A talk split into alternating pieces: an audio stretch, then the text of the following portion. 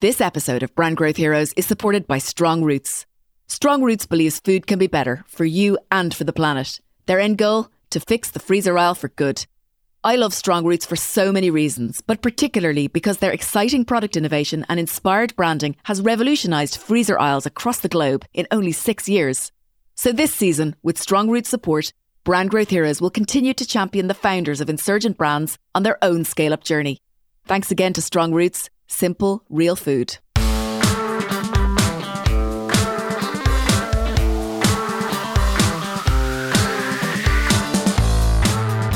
Welcome to Brand Growth Heroes, the podcast that explores how insurgent brands in consumer goods categories are driving transformational growth.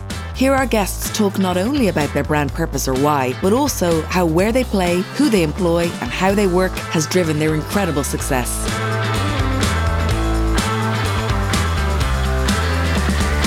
Verlinvest is the investment company behind brands like Tony's Chocolonely, Oatly, Mutti, and is helping to build some of the world's largest consumer brands. In this episode, I speak to Ben Black, director of Verlinvest's UK business, and I get some top advice for founders looking for funding. You'll learn the three new things that investors are looking for in today's economic climate, including a brand's potential to go mainstream, a clear path to profitability, and the resilience of their supply chains. Listen on to learn more. Ben Black from Verlinvest, welcome to Brand Growth Heroes. Thank you so much for coming on the show to talk to us today. Hi, Fiona. Thanks very much for hosting me. Is it hot in London today? It is, and it's glorious. So everyone's out on the streets and enjoying it, and uh, as are we. You look like you're in an attic office, and I'm in an incredibly messy studio. So look, let's get straight to it.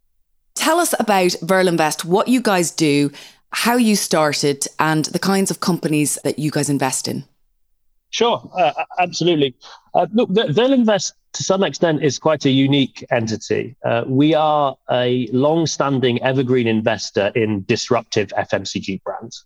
Uh, and what that means is we were established about 25 years ago, uh, funded by the Belgian families who have a controlling stake in AB InBev, with a view to backing the next generation of disruptive consumer brands with global potential.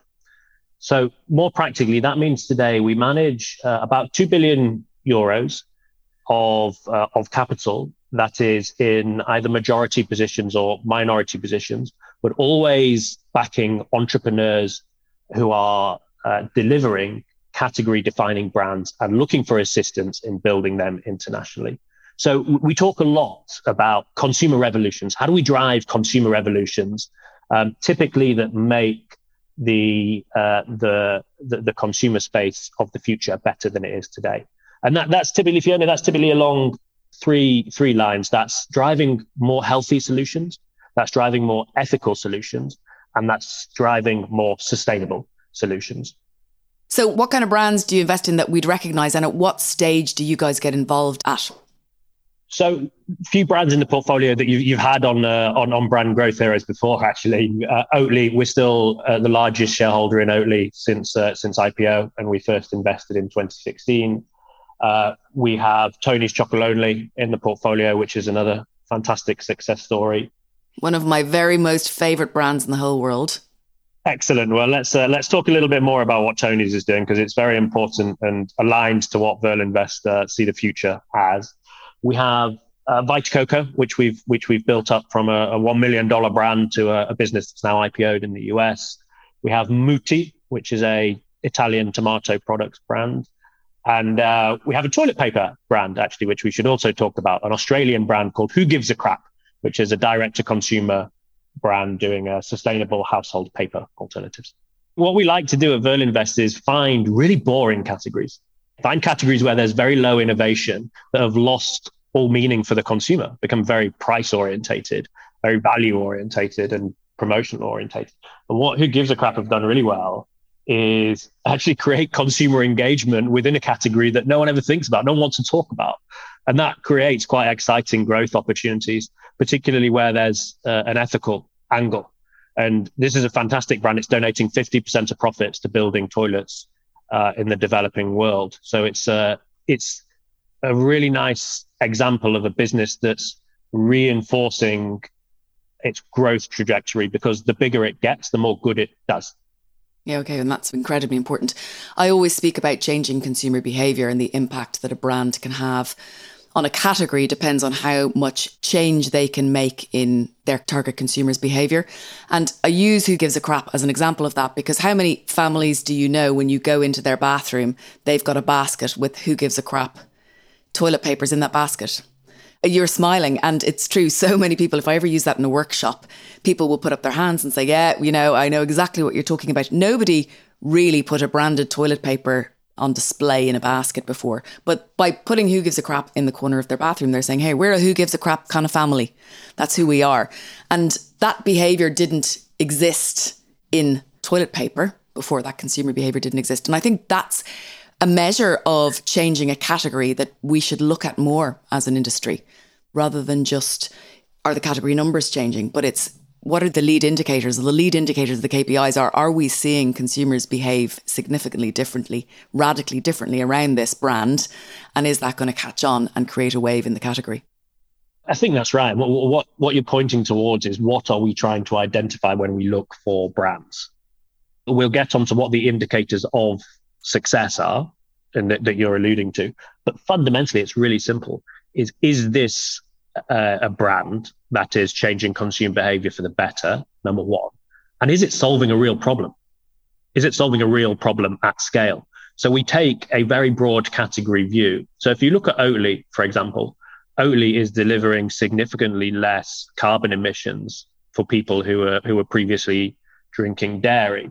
If you look at Tony's, for example, they are aiming to resolve uh, child labor for all chocolate producers, but within the within the cocoa industry. If you look at who gives a crap, they are providing a deforestation-free solution um, within within the toilet paper industry. So fundamentally, we're starting with problems. What problems are these brands solving?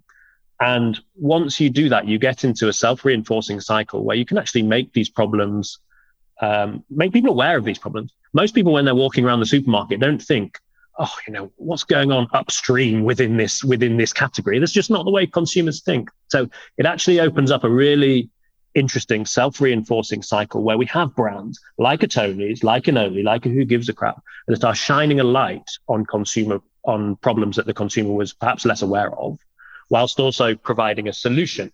So we're giving consumers more transparency and more choice to actually solve problems in the way that they purchase. And that leads to many of the things that you say, like category growth and uh, particularly contribution to category growth is one of the key measures that we look at. So, contribution to category growth, for people listening, explain what you mean by that because this will be new to some listeners. So, what, what that means is is many categories are growing through a mixture of price and volume. And what we look at quite heavily is to what extent are the brands that we are backing driving that growth within that category. So, what share of that overall incremental uh, dollar growth is driven by the brand that we're that we're backing? And fundamentally, Fiona, it comes to recruiting new consumers.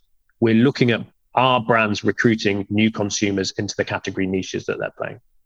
Okay, rather than just trading up the categories, trading up the consumers who are already in that category. But that's a bit difficult in toilet paper because everybody buys toilet paper. Well, yeah, toilet paper is quite a unique a unique solution because household penetration is at ninety nine point nine percent. It always begs the question what the other 0.1 percent is. A better example would probably be oat milk, and I'm sure there's a very significant percentage of households that now buy oat milk. Talk to us about your journey, the life cycle of a partner of a brand that you end up investing in. At what point do they get on your radar? At what point do you make that connection with them? How does the kind of the funding relationship, the investment relationship happen? Who have they had investing in them before? What stage of their investment life cycle are they at? Because I'm thinking about the people listening to this and they're probably thinking, oh, you know, is this a source of funds for me? Is this an investment partner for me? We're quite flexible in in in how we invest. So we have a ventures fund as well that allows us to do small smaller checks. Typically, where we would get involved as Verlinvest would be anywhere from an equity check of 10 million euros up to 150 million euros. So huge. You know, in my world, that is huge. we're, we're looking at quite late, latest, well, later stage brands and startups. That that's for sure. But if I look, we're quite flexible. And if, if I say what we're really looking for is brands that are winning within a niche, brands that have very high advocacy within a uh, within a small consumer group, and that we believe have the potential to expand into into the mainstream, but also to expand internationally uh, as well. But that starts with really getting the basics right. So we're often looking for dominance within a small within a small consumer group. So talk to us about the ventures fund then. What kind of checks do you guys write at that level? Even better, what kind of size brands are they in terms of their revenue at the point that you start engaging with them? So these are often digitally enabled brands that are doing anything from sort of two, three, four million euros of, of revenue up to up to 10. And we can invest anything as low as 0.5 million euros to, to 5 million euros. Okay. And before they get to that stage, obviously they will most likely have had some funding to help them on their way. Seed investment, angels. Does that make things more difficult for you? Because one of the things that I often hear from my founders in my community is, you know, I have to be careful who I take on now. Because when I get to the stage where I'm looking for more investment, we have to be careful about who we already have on board, basically. Is that a thing or not? Um, to some extent, but I think we like partnering people, Fiona. I think we act as a financial institution, as a financial investor, we're in service of entrepreneurs and we're in service of the opportunity. So having the right people around the table is critically important. So we look for situations where everyone is aligned on building for the long term and building a global brand. But outside of that, personally, just like to keep things simple. I would rather an entrepreneur were focused on on growth than they were on managing stakeholder relationships. So, uh, as long as everyone is aligned around the table, I think we're completely open minded. Okay, great. Once you have invested in these brands, right, or whatever stage it is, how do you help them find success? I mean, is it just a question of the brands and the founders themselves going out there making these decisions that drive the success and you are providing the money? Or is there more of a strategic advisory role involved in this? I think it has to be the latter, Fiona ultimately good businesses, good entrepreneurs are going to have access to money from lots of different uh, lots of different sources. What we try to bring is a degree of sector expertise and a good degree of functional expertise that can support them as a real thought partner in how to achieve success, like some of our brands have already uh, have already been through, and how to avoid making mistakes. So that's why we only do one thing, which is investing in disruptive growth brands.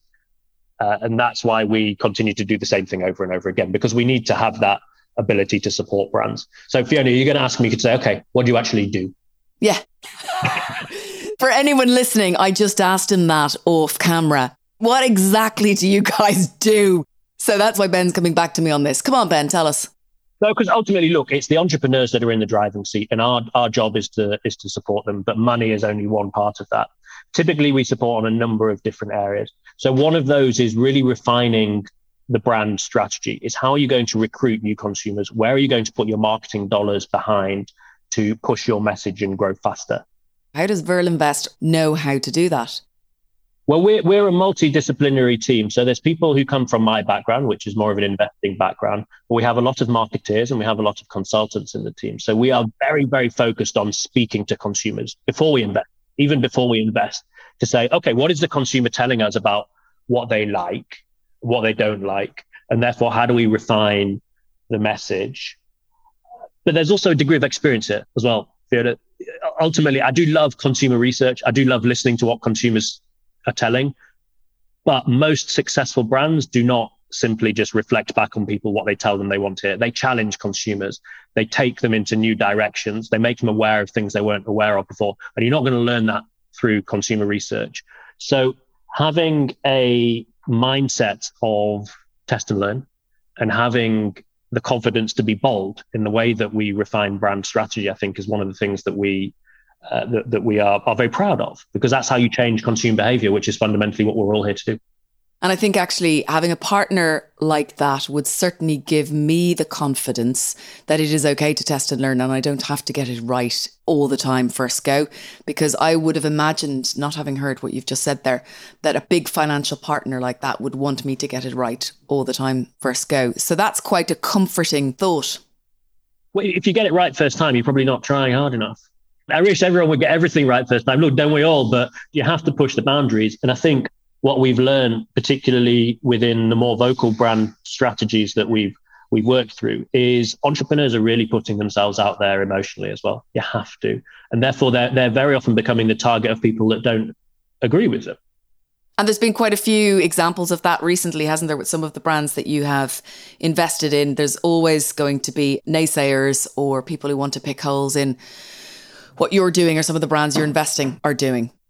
Of course. And I think that is part of the value of having an investor that's done this before is actually, I think our job is to be supportive to entrepreneurs just to stay the course. There's always going to be people that, that, as you say, disagree with you or, or say you're not doing the right thing. But fundamentally, you've got to believe that, particularly with mission led brands, that you're pursuing a goal, ultimately a goal that is bigger than you. But it's tough. It is really, really tough for, for, for some entrepreneurs. And if I think of the, you know, if I look at Tony's and Oatly, both of which have, have had challenges in the press, part of our value is to say, look, are we doing the right thing here? If we're doing the right thing, we don't necessarily need to appease or make everyone agree about that. We just need to pursue what we think is right for for the world and for building a, a global brand that's doing good. Yeah, absolutely. I think it's just uh, difficult. It's that age old chestnut, isn't it? When there's huge amounts of money involved, there will always be people who are skeptical. And that's going to be, I suppose, a battle that any investment banking firm is going to be up against no matter what. Look, I think you know it's it's one of the it's one of the problems of a success. People are always going to going to call you out, uh, but it's an important regulator within the system. It really makes you think: Are we doing the right thing? And but it's also okay as a brand to be bold and to disagree with people and say, actually, you have got this wrong. We have got this right. And I think it, it's a you know, part of our job is to encourage entrepreneurs to to make the bold decision. If you're the smart founder of a scaling grocery brand and you're inspired by what you learn on Brand Growth Heroes, why not check out our online business accelerator for founders who want to take their growth to the next level? The Growth Strategy Program is a six week online learning course which offers a suite of bespoke lessons, tools, one to one coaching, group workshops, and access to a growing network of support from smart founders of grocery brands just like you. You can find out more by going to fionafitzconsulting.com and then clicking online courses. Then just press register your interest today. Thanks again to Strong Roots, simple, real food. So, what advice would we give entrepreneurs then who are hoping to one day be at the stage where they will be able to work with a partner like you? What kind of mindset advice? We've said that, you know, try and dominate a niche, make sure that you're showing that you're changing consumers' behavior, that you've got great repeat purchase, that you're growing your consumer base, so you're increasing your penetration. What kind of mindset advice would you give them? So you've said test and learn. I think what we like to see is very good cultures within within teams, and that I don't want this to sound too high level or nebulous, but it, it's that is hugely important. The ability to recruit high quality people and galvanize them around a particular problem that you've identified is a huge signifier of success. Ultimately, brands are not, you know, are not just nice logos. There's people that stand behind them with opinions, and the ability to get those people uh, to to uh, to attract high quality people is a massive signifier of success. So that's number one. The ability to build uh, to build teams is uh, is hugely important to us. I think number two is the ability to prioritize and synthesize. It's not lost on us that both big brands and small brands always have a million things to do. There's nothing's ever perfect, right? There's always a million things that you want to do, but really being able to focus on doing one or two things very, very well is a massive signifier of success. Not getting lost in the noise is a great sign of leadership and ultimately a brand that we believe can uh, can scale. It's the number one thing we focus on in the growth strategy program. Actually, is where are you going to win? Where are you going to play? And how are you going to win? Is that right? Okay, that's that's that's fascinating because it's you just need to win at one thing. The rest of it can be good enough. And I think that's often people don't expect us as investors to say that. Yeah. I mean, look at Tony's, look at Oatly. Another big learning I've had recently, I think, and I've probably learned this on and off throughout my entire career, which is now coming up to 25 years in food and bev. So I was thinking about Oatly recently. I was thinking about just how many SKUs Oatly have on shelf. right? If you show up and you're just two SKUs, you're always just going to be two SKUs. But if you show up and you actually have a point of view on a category, and in that category, you offer choice to all of the people who might want to benefit from the solution you're providing. So that might be oat milk instead of dairy. You want to offer a solution to those who have skimmed milk, those who have semi skimmed milk, those who have chocolate milk, those who have full fat milk, those who have small ones, those who have big ones. And I'm sure ready to drink coffee drink must be somewhere in the NPD pipeline. Uh, you're smiling at me. But like, you know, that is the next step, you know, it really is. And, and maybe even some milkshakes. Kids version, I imagine if I was on the Oatly team, there's going to be something on the NPD wall that is a kids version of the brand that has been parked, but keeps coming into all of the brainstormings over and over again, because it's about creating a big presence in a category, isn't it? I think that's right, but it's about creating a big presence at the right time. And I think we we often see younger brands viewing innovation or or SKU proliferation as a path to growth. And I think it, it is to some extent to some extent.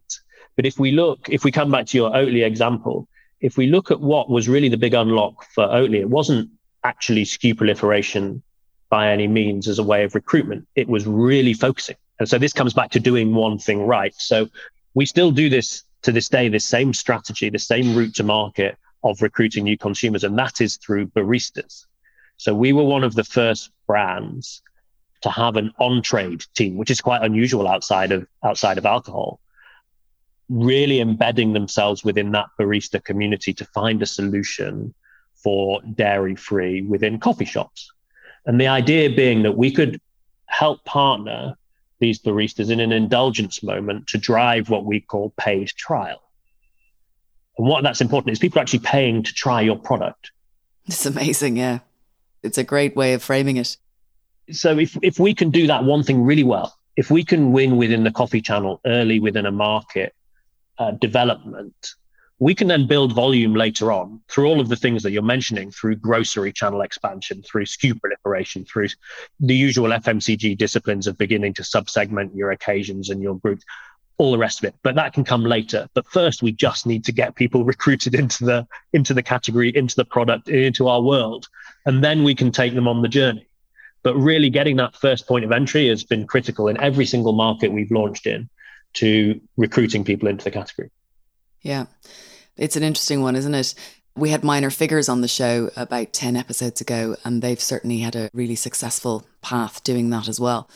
So, is it as easy for brands to access funds in the current climate as it was?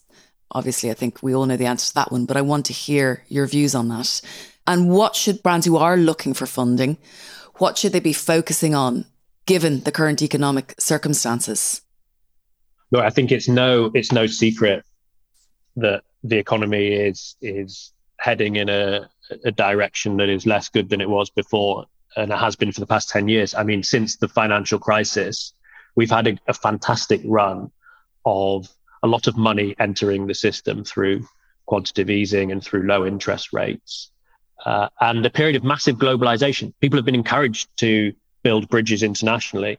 And those two elements are, are reversing, which is making the funding environment for smaller businesses much harder. So interest rates are going up, oil prices are high, and what that means is that there's less capital being put into growth. That's that's that's for sure. So it is getting harder. It is getting much harder to raise to raise funds, but there's still a lot of money around. There's still a lot of money for the right propositions. So the question is, is if you are a small brand, how do you access that? And we've talked a lot about uh, about the, cons- the the commercial or the consumer orientated signifiers of what we would look for in a brand. But the, the, sh- the shift in focus towards bottom line, towards profitability has been significant in the past year. Wow, even in just one year. Absolutely, absolutely. And that's a mixture of financial reasons. So, as we've mentioned, interest rates going up, the cost of capital becoming much higher. Uh, but also operational reasons. And all of our big and small brands are now facing a number of different challenges that they weren't facing a year ago, which partially have come through COVID uh, and partially have come through the geopolitical situation, particularly around Ukraine. Um, and these are all supply chain related. Not all, but mostly supply chain related, um, because the world is is going through a period of what I would view as deglobalization, where it's becoming much harder to source products in China and ship them around the world. It's becoming much harder to uh, source products in the US and ship them to Europe. So there's a period of localization of supply chains that, that's going on. And this is building resilience, actually. This is building resilience in a, in a much tougher time. But for smaller brands, I think the lesson is is is one of simplicity. So I, I, see I see three big changes for smaller brands that have happened in the past year. The first of those is that we've talked about, which is a path to profitability and the focus on profitability. So it's we're no longer in a period of growth at all costs. There needs to be a degree of control. So what does that mean concretely for brands? Are we talking about, you know, valuing a brand used to be X times revenue and it didn't matter what they were doing on their bottom line? Is that the kind of space that we're in now that we're talking about? Yes, I mean the revenue multiple has something that's been grown and uh, over the past 10 years and is now subsiding. People are much more focused on what is the long-term profitability potential Okay, so concretely for founders, they need to think it's not just revenue growth at any cost. I need to also be making sure that I've got a path to profitability more quickly than before. So I saw a deck yesterday and the path to profitability after five years, they broke even. Is five years too long? Do they need to be looking at three? Does it matter? Does it depend on the sector? Look, some some some investors would have a different view to me. Some investors would say, "I want to see a path in, in two years." I I'm personally not looking for a path. I'm looking for a degree of control. So what that means is I'm very focused on gross margin. If you are then if you have a high enough gross margin that you are then using additional funds within your P&L to invest in into marketing, that to me is a good situation to be in because you, that's effectively using a variable cost that you can pull back. I would not personally advocate slowing down too much on on growth where you have a market opportunity to uh, to attack just to achieve profitability within 2 years so in that particular instance, just as a random example, you'd be looking at that P&L across the five years and saying, okay, they're not breaking even till year five. They're not starting to show profitability to year five. But if I look at years two, three, and four, I can see that actually the reason why is because they've made a choice to inject a significant capital into marketing spend to grow that market. And I'm okay with that. I think that's a good choice. Correct, correct. So it's about, for me, it's about structural profitability. You'll hear a lot of people talk about structural profitability, and that and that's what that means. Can this business be profitable today? Can if you stripped stuff out. Correct. Okay, that's really interesting. Structural profitability. That's a brilliant one. New one for me. We were on number two. That wasn't your number two, wasn't it? So, focus on profitability was certainly one area that's changed. The other area that's changed is uh, supply chain resilience. And I, I, want to be candid that you know both big and small companies we see are all suffering from massive volatility within supply chains, not only costs going up through in, inflation, but also just more operational challenges, shipping, getting the right products into, into people's hands at the right times. That's changed a lot because of COVID disruption.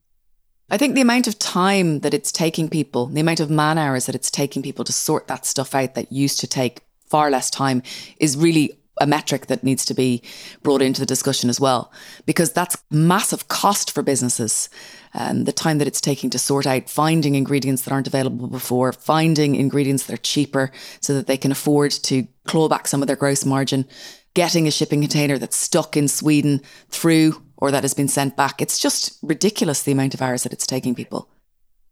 It's a massive burden. It's a massive burden on businesses and, and smaller businesses, just by virtue of having less resources, ultimately bear bear more bear more impact of, of that cost. So I think one of the things I would look for as a result of that dynamic that you mentioned is shorter and simpler supply chains.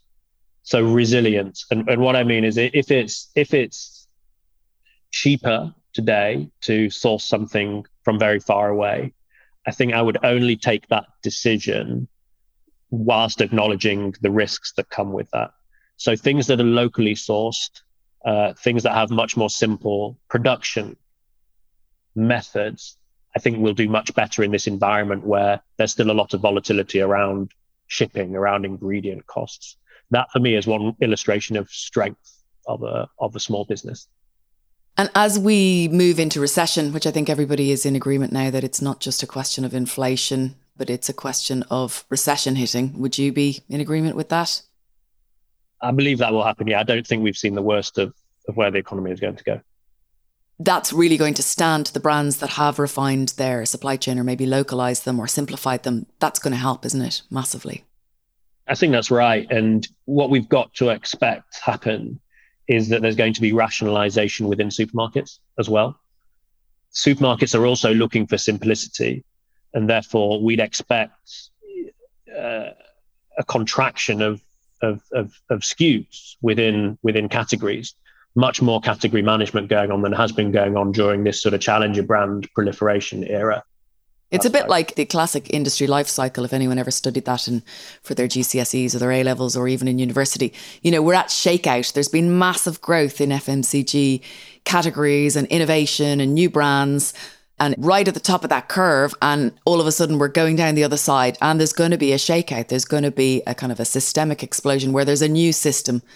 And what that looks like is yet to reveal itself. Certainly, there'll be an element of well being in there I know that Tesco Ireland at the moment are looking at a new well-being aisle. And I know that lots of the UK retailers are doing something similar, uh, not just one that is outside of the free from aisle, that is totally different.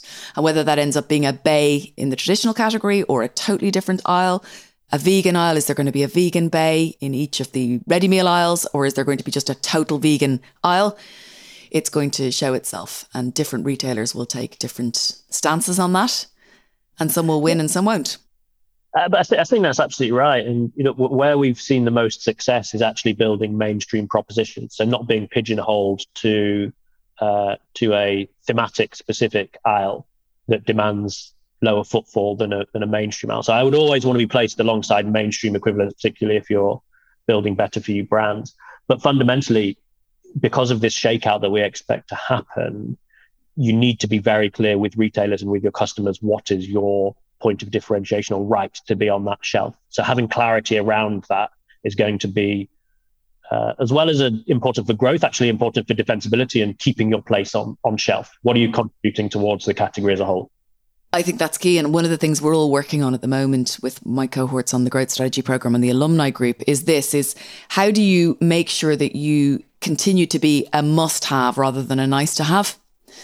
So, as people's, what I'm calling their inflation friction, right? So, do you understand your consumers' inflation friction? And what I mean by that is that how they made decisions around what they were going to spend their money on before versus how they're making decisions now is really changing, right? And I'll just take my next door neighbor as an example, okay?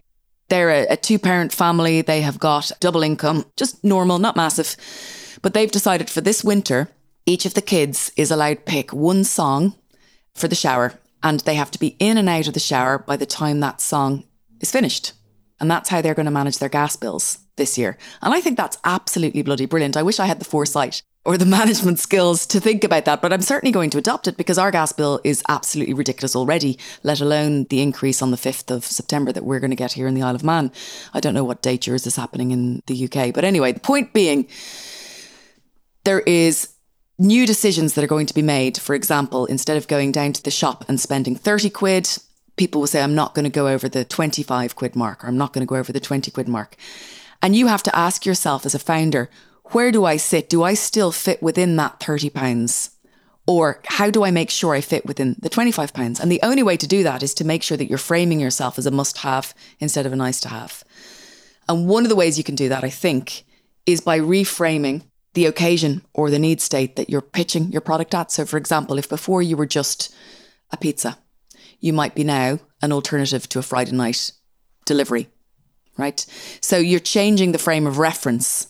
That's not necessarily an easy thing to do, and you need to think it through, but it's going to allow you to recession proof or inflation proof your brand and keep in that must have to a certain extent. It's not foolproof, but at least it's helping you think it through and reduce some of that risk.